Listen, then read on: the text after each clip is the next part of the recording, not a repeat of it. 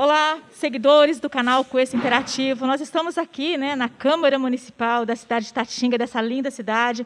nós estamos aqui né, recebendo o deputado estadual Ayrton Lima, do PL, que é presidente da Comissão de Cidadania e Direitos Humanos do Estado do Rio Grande do Sul. Mas quem não sabe, vale saber. Ele também saiu daqui de Tatinga, onde começou a sua vida política. É, deputado Ayrton, para nós é um prazer imenso poder estar falando com você. Olha, o prazer é um muito grande é, é, é de todos nós, porque eu me orgulho muito da cidade de Itatinga. Por onde eu passo, eu falo deste município, que aqui começou minha vida política. Foi o início. E hoje, uma honra muito grande estar recebendo aqui do nosso presidente, vereador Christian, o título de cidadão itatiguense.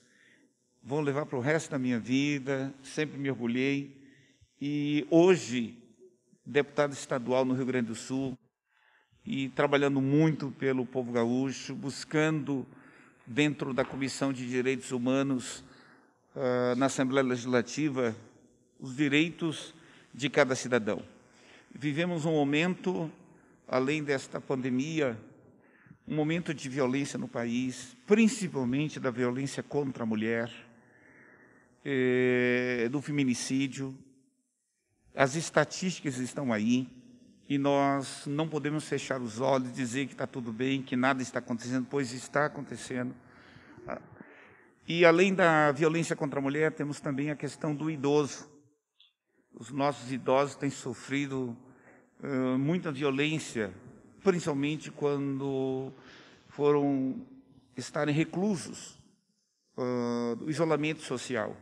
E precisamos defender nossos idosos, as crianças, é, onde também têm sido vítimas de violências uh, nos lares, e nós não podemos aceitar uh, esta, esta situação acontecendo.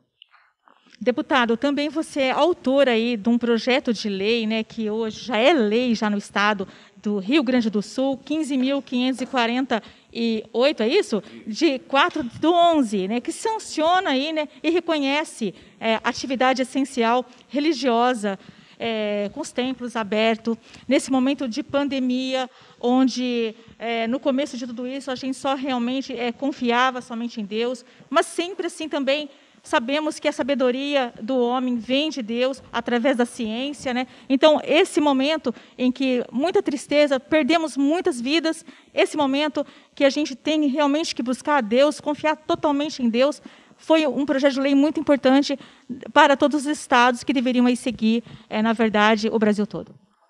Olha, é verdade. Quando a... entrou a pandemia em março do ano de 2020, e que foi decretado eh, pelos estados, os municípios, o isolamento social.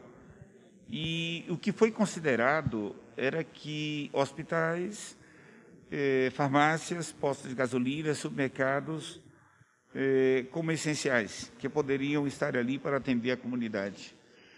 E que o restante teria que estar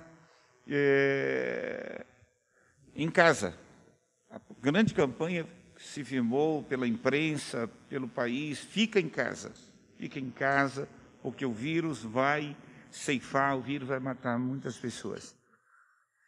E as igrejas não estavam, as instituições, aqueles que professam a crença religiosa, que é fundamental, a assistência psicológica, emocional e espiritual. Eu acho que uma das, uma das situações em que pode baixar a imunidade de uma pessoa é ela não ter o acompanhamento espiritual.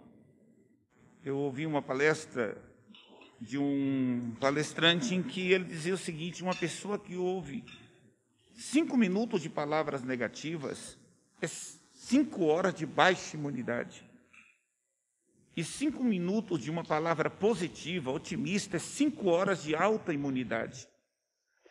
Então ficou comprovado que a igreja ela precisa mais do que nunca dar assistência ao cidadão.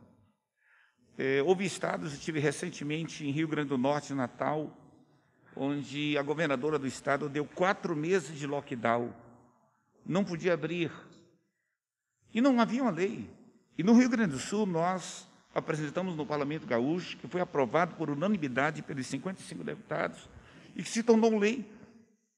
E com as regras estabelecidas pelo Supremo Tribunal Federal, que os governadores, prefeitos, eles estabeleceriam a abertura ou não, foi colocado força, pela força da lei um percentual, um número de pessoas. No Rio Grande do Sul não houve fechamento para nenhuma instituição, para nenhuma crença religiosa. E isso contribuiu para a imunidade da pessoa, para a imunidade de cada cidadão. Aqui no estado de São Paulo, não sei se já foi aprovada esta lei, se não foi, deve estar com certeza em andamento, que a igreja é essencial. A crença religiosa é essencial para a vida de cada ser humano. Deputado, é, a Comissão de Cidadania e Direitos Humanos lá do Estado do Rio Grande do Sul, onde você é presidente, tem aí um canal de denúncia atuante. Você pode falar um pouquinho para a gente sobre isso? Esse nosso canal de denúncia, ele funciona 24 horas. Temos uma equipe de plantão, onde quem coordena para nós é o doutor Roger Garcia, tem feito um trabalho excelente. E essas denúncias que chegam para nós, desde denúncias contra a criança, adolescente, ao idoso, aos indígenas, a violência contra a mulher, a, até mesmo a violência contra os que estão presos, presidiários, temos recebido é, em que essas pessoas têm um acompanhamento jurídico. Uma equipe muito boa, com o doutor Simbat também, que é o nosso jurídico, e encaminhamos para o Ministério Público. Então, esta comissão, que é uma das primeiras comissões instituídas no país, é a mais antiga do país, é a Comissão de Direitos Humanos da Assembleia Legislativa do Rio Grande do Sul. Ela tem feito um trabalho de assistência àqueles que não têm como contratar um advogado, não tem aonde ser ouvido, e esta comissão tem feito um trabalho de acompanhamento a todas essas pessoas. Nós não deixamos ninguém sem assistência, sem atenção, e o Ministério Público, o Poder Judiciário, como a Brigada Militar, a Polícia Civil, têm sido parceiros nossos na Comissão da Assembleia Legislativa, a CCDH, que é a Comissão de Cidadania e Direitos Humanos.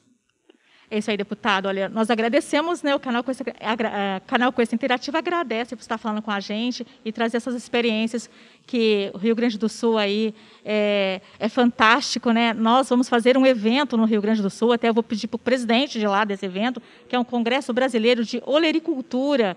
Então, eu vou estar convidando o senhor para esse, esse congresso, viu?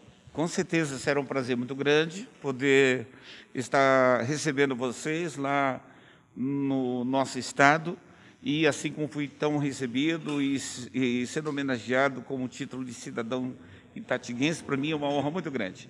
Conte conosco, o Rio Grande do Sul está de portas abertas. Os gaúchos são brasileiros também. Obrigado.